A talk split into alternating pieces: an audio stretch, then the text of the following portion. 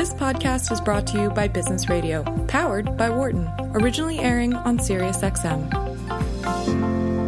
For those just tuning in, you're listening to our special on Medicare for All. I'm John Barquette, and this is Business Radio powered by the Wharton School on SiriusXM 132. Our next guest is Maura Calsyn. Welcome to the show. Thanks so much for having me. She's the managing director of health policy at the Center for American Progress, which last year put out its own Medicare for All proposal.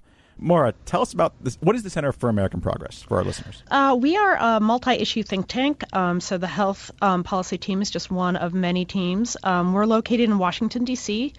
We are independent, we're nonpartisan, and we do a wide range of research and develop all sorts of policy proposals to advance progressive goals. Okay, one of those policy proposals is a Medicare for All proposal, which is called Medicare Extra for All. Uh, tell me about that proposal. What problems is it trying to solve, and what does it propose to do to solve them?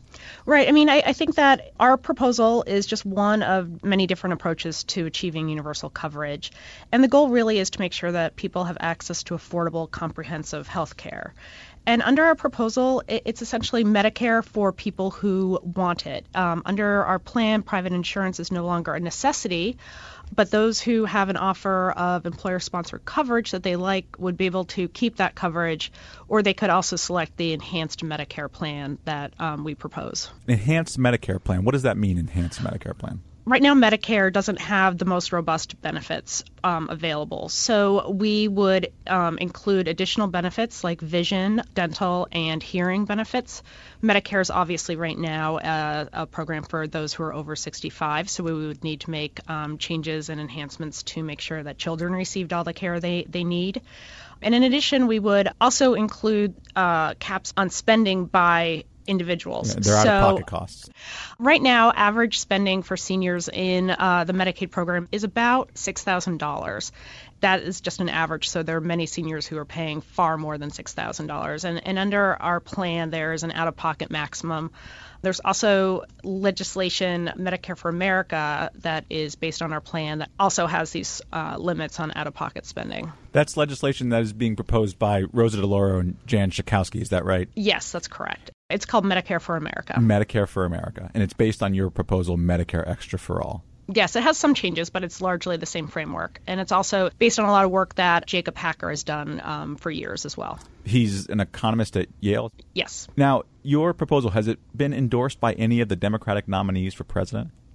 Uh, Beto O'Rourke has endorsed Medicare for America, which is, of course, similar yep. to our plan. But I think what is more important is that the polling shows that you know, really opening up Medicare and allowing Medicare to be an option for people is one of the most popular plans. It's actually the most popular plan among Democrats.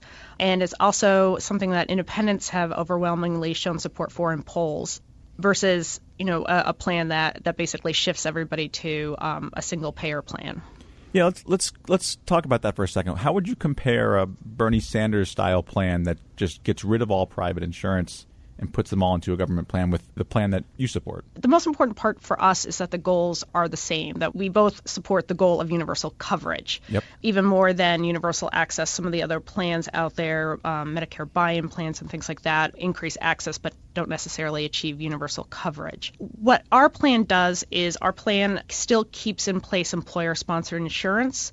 Um, we do think that people are going to vote with their feet. I think that you know, by having a really robust, strong Medicare plan that is really good, we think that people will end up choosing it. We also understand that people right now, many of them are very comfortable with their employer sponsored insurance and might want to step back and see how the Medicare plan is before they enroll. We just had Tom Nickels from the American Hospital Association on the show, Maura, and he was talking about the drastic implications that all of these Medicare for All proposals would have on hospitals because these proposals would lower what they get paid when a someone who currently has private insurance goes to the hospital. What do you say to those concerns? How do you respond to those concerns?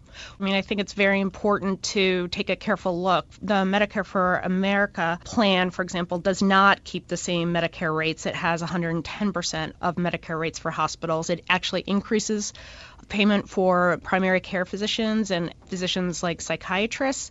We also have made sure that in our proposal and as well as in Medicare for America that there are additional payments for rural hospitals. Another critique of Medicare for All proposals is that to finance them, there'd have to be new taxes levied and existing taxes raised. How do you address that concern? It's really about priorities and making sure we're spending wisely. We actually have a lot of savings that comes from the healthcare system. The Medicare Extra Plan lowers drug prices, tackles other excessive prices throughout the healthcare system. One of the key things about preserving some of the employer insurance is that we're preserving employer insurance contributions, and there's also some funding for states. And those pieces combined allow Medicare Extra to isolate any tax increases necessary to pay for the remainder, to be isolated to the wealthy and to corporations. Your proposal leaves room for private insurers. Um, what do you say to progressives who say to you, you know, Maura, I don't know if that goes far enough. We want to see a total, you know, single payer public insurance program. We're seeing a lot of single payer advocates, like one of the movement's leaders in Vermont, saying that phasing in a pathway to Medicare is really the best strategy for getting to universal health care for everyone. And it's important to take into account the existing healthcare system right now and what people are comfortable with when designing these reforms. Because in order to get to universal coverage, we need to build the popular support, and we can only do that by listening to people and building a really broad coalition. Maura, you've been in Washington long enough to have experience with the last round of health reforms, the, the push to have the Affordable Care Act passed and its implementation. Um, you know, that was done in a very politicized environment. Um, we can argue about how and why that occurred. Um, it was at times a rocky rollout. I'm curious what lessons you learned um, from the last 10 years as you thought about um, how this next round of health reforms might might go on. Well, one of the things I think that's been really um, a lesson learned through the Trump administration and the sabotage that the Trump administration has engaged in with the Affordable Care Act is the need to really make sure that there are strong protections for individuals so that they retain their health insurance coverage, that that coverage remains very affordable and um, robust, regardless of what administration is here, and also regardless of what um, is happening in the states.